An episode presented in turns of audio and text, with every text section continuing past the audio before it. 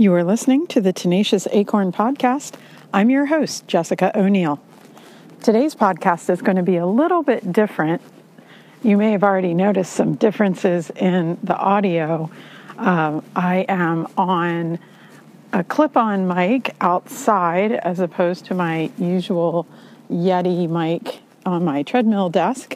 And today I'm going to call this a pedcast because we are literally going to go for a walk together, you and I. I guess we could call it a walk and talk, but you know I love a pun, so that's that's what we're going to do. We're going to do a pedcast. And it's also a beautiful, beautiful St. Patrick's Day here in North Carolina. It's about 74 degrees out here in my neighborhood, and everything is green and in bloom. And so it seemed like a perfect way to incorporate getting in my daily walk and my vitamin D and recording this for you to listen to. And while we're walking, I'm going by and it's like a turtle convention at the pond behind my house. And in fact, here's a little guy who just made it across the road and now he's looking at me like I'm crazy. So you may hear some traffic noise while we're walking today, but you'll just have to bear with that so that you can come along with me on this awesome, awesome walk. So, why am I out here walking and talking to you instead of in my office? Well, if you read the blog, and if you don't, you should because it's full of great recipes and great information. But if you read the blog that I put up last night when I had insomnia at two o'clock in the morning, uh, I talk about why it's so important for us to walk and some easy ways to incorporate more walking into our daily lives. And that was brought on by my experience Tuesday. I know I've talked about it before and I harp on it all the time that I really do think that walking is the best exercise and it's so accessible and pretty much everyone can do it. You don't really even need any special equipment or clothing. But Tuesday, it was primary elections here in North Carolina and several other states as well. And I had volunteered to work for my local election board as a as an elections official at a polling place. So I was up at four in the morning. I was at my polling place with my entire day's worth of food and beverages. And I proceeded to sit in a chair in front of a laptop with bad ergonomics. It was not, the table was not the right height from the chair, et cetera, et cetera. Sitting in a chair from 6.30 in the morning until 7.45 in the evening with just a few short breaks where I could get up and walk around, stretch my legs, and get a little bit of blood flowing. Now, luckily, we had found some slightly more comfortable chairs than what they had originally given us. They were those decrepit metal folding chairs that we're all familiar with. And we managed to find a few that were a little, had better back support and uh, a padded seat, and they were wider. So I was actually able to shift around a lot, sit up on my knees for part of it, sit uh, in a lotus position for part of it, half lotus, you know, just because I'm short I'm only I'm five three on a good day. I usually tell people I'm five three, but a lot of times my feet don't touch the floor when I'm sitting in a regular desk chair or office chair. So being able to have the ability to tuck them up uh, so they're not just hanging down and all of that fluid just sinking down into my feet and my ankles. You know, like when you're stuck on a long flight and at the end of it, your feet feel like little basketballs. I'm actually going to turn around walking at this point, which is something great about walking.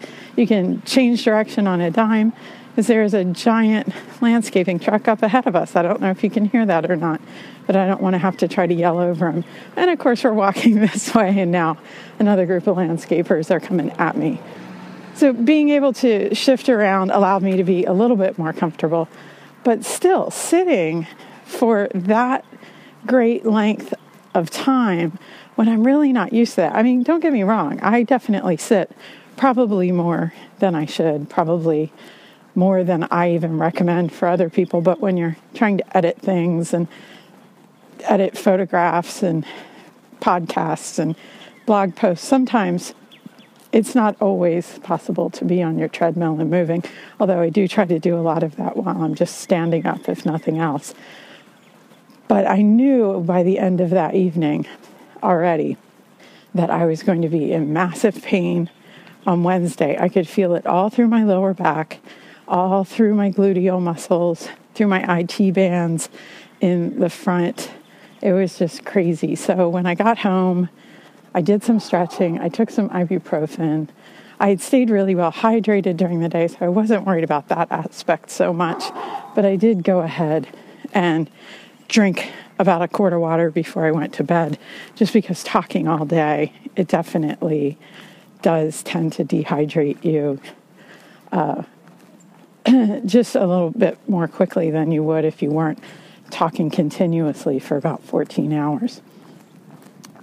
So then yesterday, when I woke up, after sleeping like a rock because I was exhausted, I could barely get out of bed.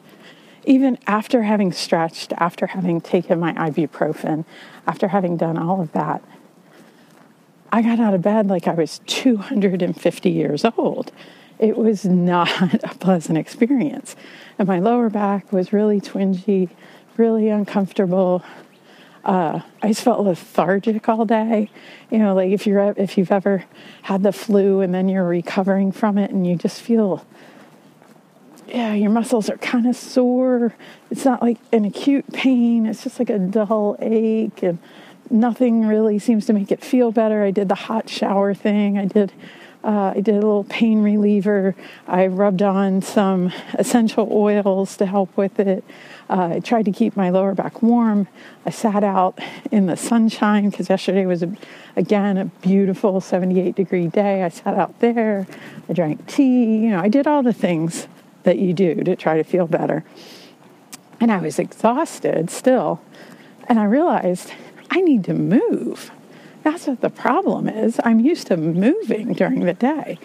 And when you are used to moving and then suddenly you spend a whole day like all cramped up and you're using all of your mental energy to accomplish a task and it's very interactive with the public and you're taking other people's energy in and you're trying to just give out so much positive energy while you're there with almost no breaks, really, and not. I did not take enough food, I'll be honest with you. Not that I had time to eat it, but you know, that all took a huge toll on me. So by the end of yesterday, I didn't even want to eat dinner, but I did make myself eat dinner. But by the end of yesterday, I knew that I had to get out here today. I had to get, be out in the sunshine. I had to be moving. I also knew that I had to get a podcast recorded, edited, and posted for you guys. Uh, and so here we are, out here together on this walk, hearing the hearing the birds, hearing the dulcet tones of the leaf blowers and the delivery vans and all that sort of thing. But the fact that walking is such a natural thing for us to do that when we don't get a chance to do it, we don't feel right, should be an indication to us that we need to be doing more of it. And we know what the health benefits of walking are. We know that people who walk regularly have lower blood glucose levels. We know that they have improved cardiac health. We know that they have lower body fat percentages, that they have better sleep. They have less mental health disorders. Walking is one of the greatest ways to treat depression. Physical exercise can really, really, really help mitigate the effects of depression. Some people don't need medication at all once they start walking or exercising in a regular way. And I think that is a great thing. But it just has so many benefits for us. I was talking with a pharmacist about a week and a half ago, And her specialty is working with people who have diabetes. And she tells all of her all of her uh, pharmaceutical patients who come to her for their diabetes medication, you know, if you don't change anything else, you know, if, I understand if you don't want to change your diet, but if you don't change anything else, go for a walk after dinner. Just go for a 20 minute walk after dinner, and you will see your blood glucose levels improve immediately. And that's from somebody who has a doctorate in pharmacology. She's not a health coach. She makes her living handing people drugs, but she knows how important it is for us to walk. And she said that most of her patients, most of her clients, aren't interested in making that change, even though it would be hugely beneficial to them. We also know that our anatomy is designed to move at a moderate pace for long periods of time. That's why some of the largest muscles in our body are in our lower body, in our gluteus maximus region. Uh, our, we, our legs are designed to hold our body weight up during the day. Our core muscles, our abdominal muscles, the muscles in our lower back and our mid back are designed to stabilize us while we are in an upright, moving position. This is really the perfect exercise for almost every single one of us.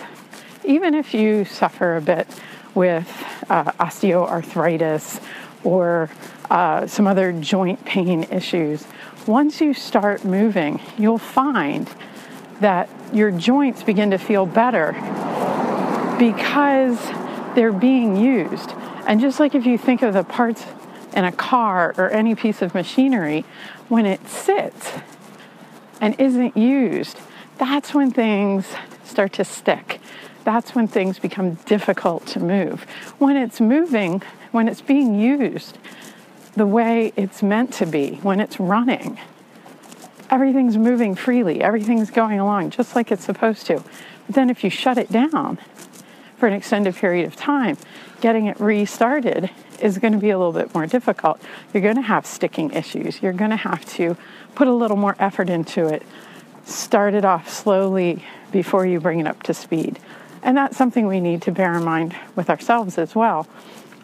If we've been on the couch or in the office chair or in the in the schoolroom for hours and hours and hours, for weeks and weeks and weeks, for months and months and months, years and years and years, it's probably not a great idea for us to just get up one day and start running. You know, we're not, Forrest Gump was a movie character, not a real person. So, most of us, a really great way to get ourselves moving again in a really regular way, in a really functional way, in a really healthy way, is just to put on a pair of comfortable shoes and go for a walk. If you're a real primal movement advocate, you don't even need the shoes. You can just acclimate your feet to being barefoot most of the time and go out with no shoes on or very minimal shoes. But again, if you're somebody who's not used to moving uh, a lot on a regular basis, if you're somebody who's used to having that desk job, that desk experience, then I don't recommend that you start with bare feet. I really recommend that you go ahead and, you know, at least put on a pair of Keds or something. But if you are somebody who has that stressful job where you're inside during the day, or you're a college student, and trust me, you know, I've been there. I've had both the extended student experience and the office inside job experience. You know, it can be hard to figure out how to get your walking into your day without getting up at you know four o'clock in the morning and walking in the dark or you know walking at 10 o'clock at night after you've gotten everything tucked away after dinner and the kids are in bed and the the partner is ensconced in front of House of Cards or whatever their show is. and then you're out in the dark again by yourself. There are ways to incorporate walking, even if not for hugely long periods of time, all in one stretch into your day. One of the easiest ways, and this is honestly, this is an argument we have in our household all the time. How many times have you yourself or seen other people circling the parking lot looking for that closest space to the front door of wherever you're going, whether it's the grocery store or work or the mall or movie theater. Get so excited when you find that space right up front, right? We even call we call it the Doris Day spot, right? Because in in every movie, no matter what, you know, usually New York City, Doris Day movie, she would just pull right up in front of the swanky restaurant or establishment where that scene was going to take place. And just, you know, there was always just a parking space right there for her, no problem. We get really excited when we find that Doris Day spot. It's like, oh, I must be, it must be a VIP day for me. Well, I'm going to suggest that you forego the excitement of the Doris Day spot and that you go ahead and grab that spot that's further out there that spot that's further out on the edge of the parking lot, or maybe maybe even in the auxiliary overflow spot, if that's at all possible for you. You know, bearing in mind if you come and go at odd times, or that overflow lot's in a secluded area, not necessarily the safest area, then you know you have to put your safety first. But if it's feasible, head straight for that last row. Head straight for the overflow lot. You know, you might have to get to work a couple minutes earlier or to school a couple minutes earlier.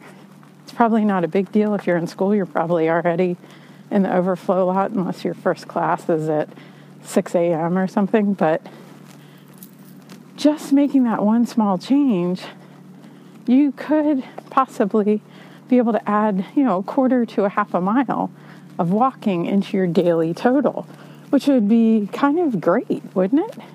I mean, really, all you've done is change where you park, and you're already doing something healthier for yourself.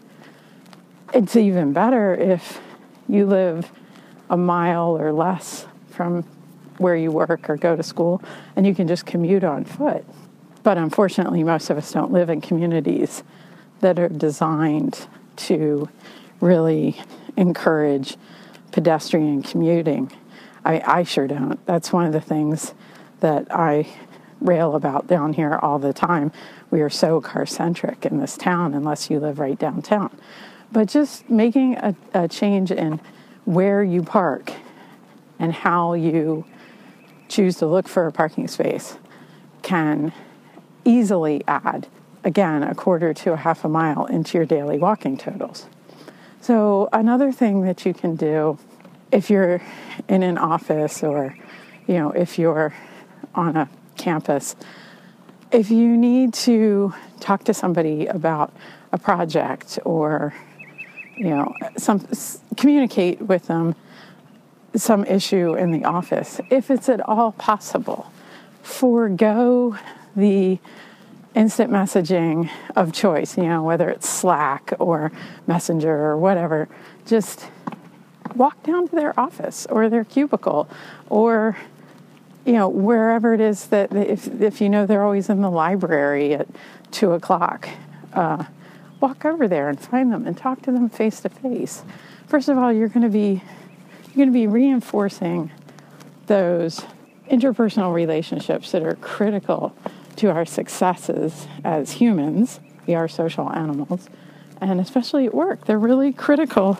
to our success at work. So obviously, if if you're in the middle of something and you can't get away from your desk, you know, yeah, use the messaging app or pick up the phone.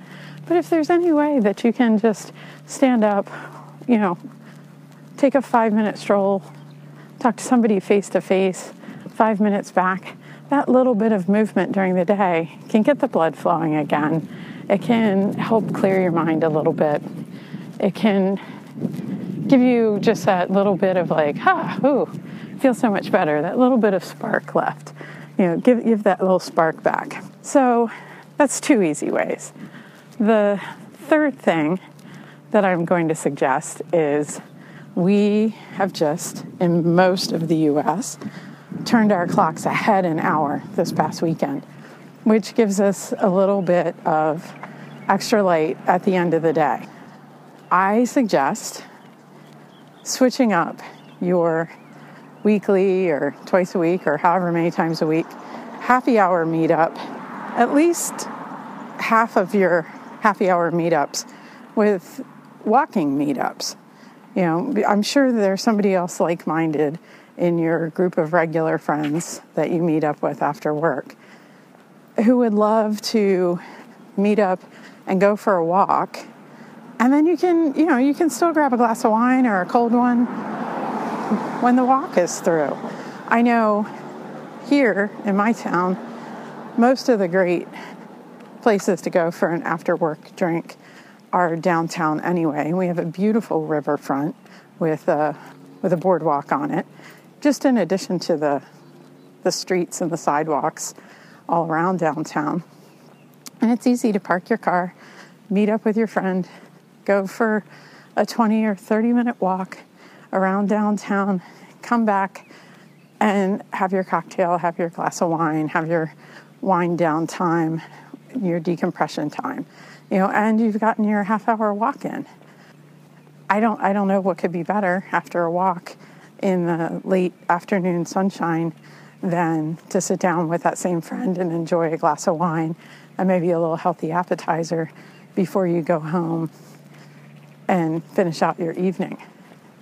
So we've got parking far away from where we want to be, easy. We've got walking to run our errands or uh, meet up and ask a question, uh, collaborate on a project. We've got switching out happy hour for a walking happy hour. And then the fourth one is really my favorite. if you know me in person, you know that I am a total animal nut. You know that I'm just crazy about all animals. So you can already see this one coming. But I'm going to tell you to walk your dog. If you don't have a dog, that's totally cool. I'm going to tell you that you can volunteer at a shelter or a rescue organization. They always need people to come in just to walk the dogs. Now, I know it's hard for me. I have to be really careful who I volunteer my time for because I am the kind of person that cannot walk into a shelter that euthanizes animals because I will leave with all of them.